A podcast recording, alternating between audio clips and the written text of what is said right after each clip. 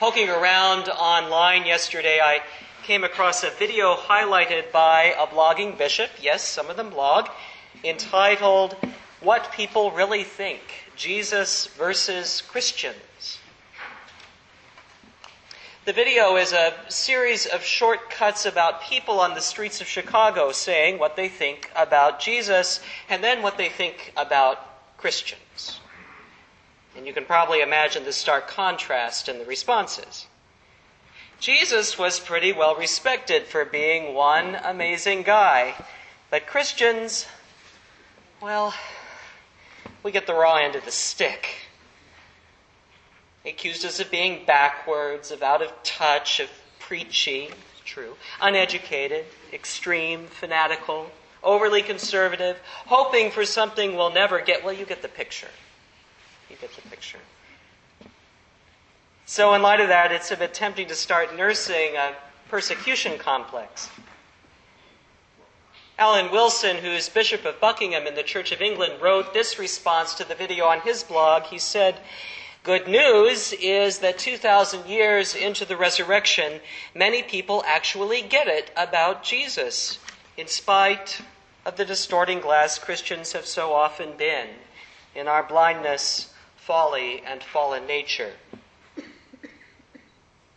Bad news is that the distorting glass is often bottle green and six foot thick. And then he goes on to quote a line from Paul we preach Christ Jesus as Lord and ourselves as your servants for Jesus' sake. Really? Bishop Alan asks. How? A good question for Eastertide, at least it seems to me questions for us as a parish family in a part of the world where we know that claiming our Christianity is probably not likely to win us any popularity contests. Questions for us as people on a journey, an Easter journey. The label Christian displaces us somehow, if it doesn't disquiet us. Maybe it should we find ourselves often at a loss to describe in positive terms our own peculiar brand of Christianity, something we generally call Anglicanism. We find it easier to describe what we are not, caught as we sometimes feel between Christianities of inerrant biblical fundamentalism on the one side and scandal ridden hierarchies on the other. By claiming our life as Christians, we find ourselves a bit out of place in the wider world. And of course, a bit ashamed in the ways we fall short, which we are always bound to do, of the example of our beloved Christ.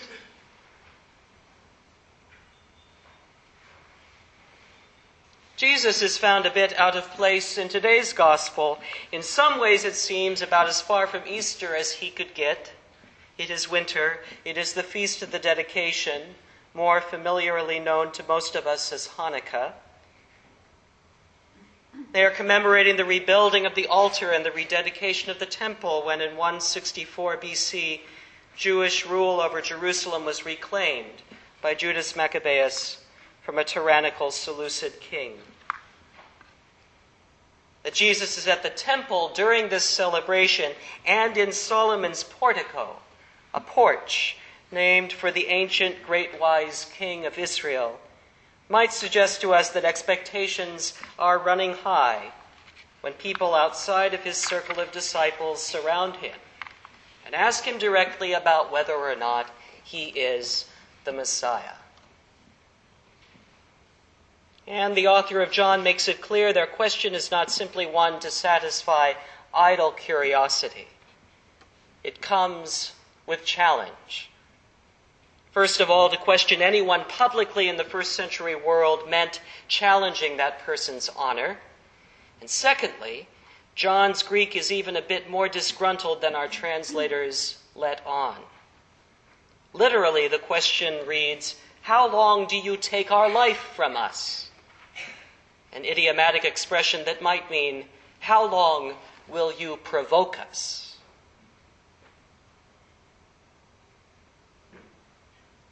It's easy to imagine the crowds are hoping cynically or anxiously or both that this provocateur, this Jesus, believes himself to be the latest Judas Maccabeus. Maybe they hope he will throw the Romans out and restore the line of King David and his son Solomon. Or maybe, if they're feeling cynical, he's a pretender and will simply die in a foolish attempt at revolution. That Jesus doesn't come quite clean and say whether or not he fits the messianic bill is galling enough. But Jesus' answer to their heated question, his answer about sheep and his being one with the Father, provokes them to violence. In the following verses, the crowd prepares to stone him for blasphemy. You could say the scene bears witness to what we might call a Christian paraphrase of a rather va- famous Zen teaching. You've probably heard it. If you meet the Buddha on the road, kill him. For the crowds of today's gospel, and for us, it might be if you meet God in the temple, kill him.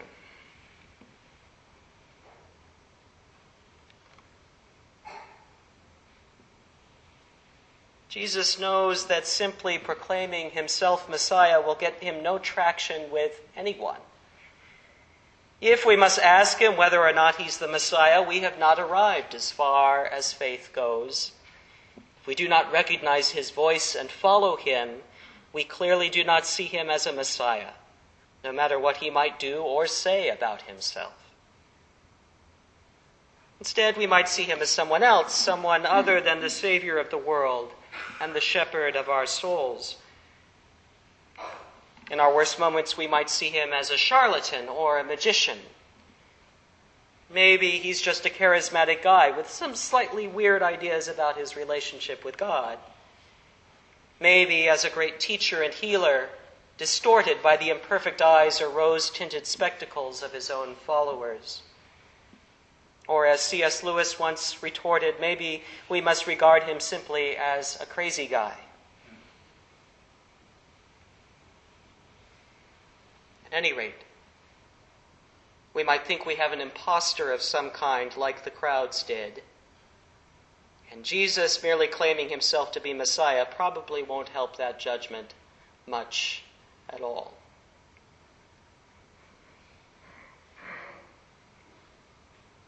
On the other hand, as Tevye is fond of saying in Fiddler on the Roof, the Zen teaching also reminds us in all of its own provocative irony the moment we think we have figured out the Messiah, that is, the moment we think we know exactly what the Messiah is about, the moment we encapsulate the mystery of who Jesus is in an idea or a notion of the way things should be, the instant we think we are certain of God's will and the working out of our salvation, well, we are in very deep spiritual trouble. And it is true, we Christians can be very good at that. Over many centuries, we've thought it periodically that we've gotten it buttoned down pretty well, thank you very much, and it gets us in tremendous trouble. If you meet the Messiah in church,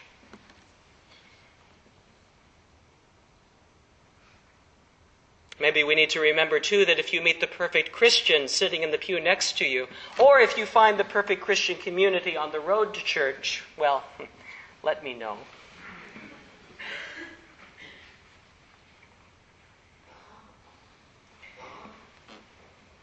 Christ's messianic identity is not rooted in doing what others expect of him or meeting their notions of messianic perfection, nor is it rooted in arrogantly laying claim to the title of Messiah.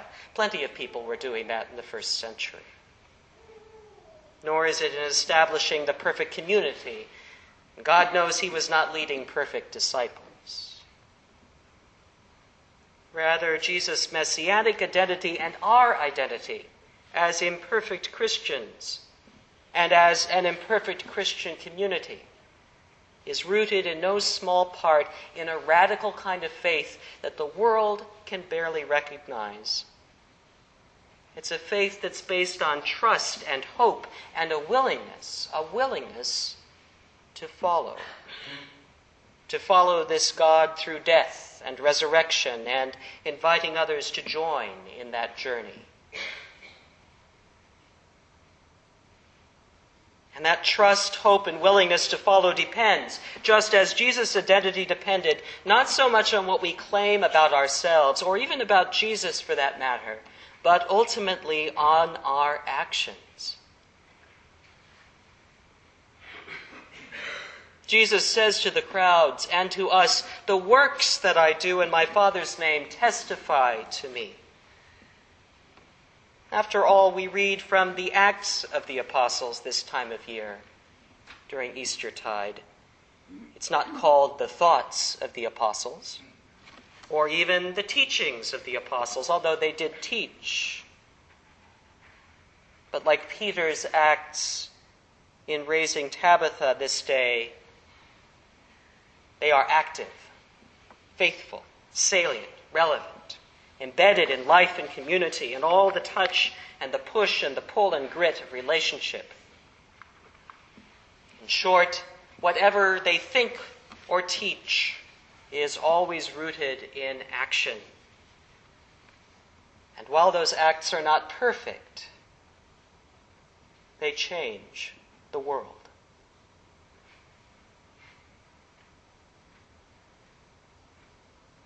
My sisters and brothers, the disconnect between Jesus and Christians isn't about our imperfections or our annoying lapses and errors, or even our own hypocrisy, many they may be. The disconnect is the arrogance in assuming Jesus is too good to mingle our faults and edges with his blood too good to be amongst the broken, with the broken bread that points to the broken body on the cross. The truth that we lay claim to is that Jesus is so good, so good that God is fully among us, wayward souls, leading us on our imperfect pilgrimage, plumbing the depths of our darkest moments and gathering us out of the tombs into resurrected life remaking us on the way.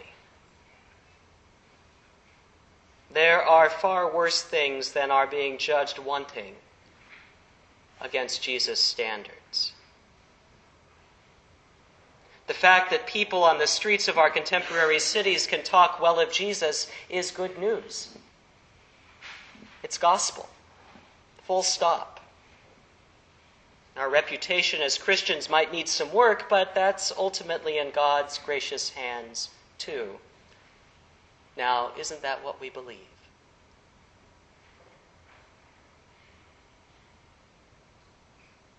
We are called by Jesus today sheep. Sheep follow, sheep move, sheep in their own woolen way act. They don't sit around and make up stories about themselves or fancy theologies about their shepherd all day. They don't wait for the perfect weather conditions or the right demographics or the best tasting grass or the coolest stream. They jostle and they push, they pull and they bray. They listen with active ears, seeking out the voice of their shepherd. They get muddled sometimes, like all of God's creatures. They are vulnerable sometimes obnoxious. They are loving, and sometimes a little bit cold, depending upon their moods. We are called by our God in Christ to be like sheep, doing our own best in our own woolen ways, to follow a shepherd.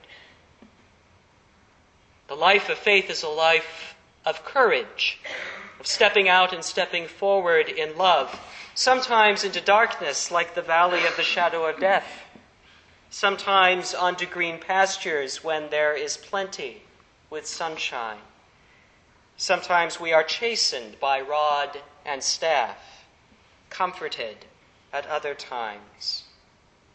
But always the Good Shepherd's grace is there to keep us on the path, on the way. We are chastened by that shepherd and sent forth a people, as we say, forgiven, healed, renewed, raised up in the resurrection, at work, getting our imperfect hands dirty for God in Christ, dirty with compassion and peace and justice, setting aside the arrogance of claiming we know and embracing the uncertainty of not knowing, the uncertainty of life altering relationship. Searching beyond mere claims of knowledge, loving far beyond mere sentiment. Tossing worry about our reputation as Christians aside, standing up and saying, Yeah, we think Jesus is a great guy too. Why? Because we hear his voice, the voice of the Good Shepherd. We do our best to follow that voice wherever it may lead us. How? Well, we'll show you. This has been a sermon podcast from the Episcopal Church of Our Savior, Mill Valley, California. We are a growing, welcoming community for those seeking to deepen their relationship with God and to journey in faith with God's people through the breaking of bread and in service to others in Christ's name. You can reach us by phone at 415 388 1907 or visit us online at oursaviourmv.org. That's O U R S A V I O U R M V for Mill Valley dot O-R-G. We wish you God's peace, and we hope to greet you in person very soon.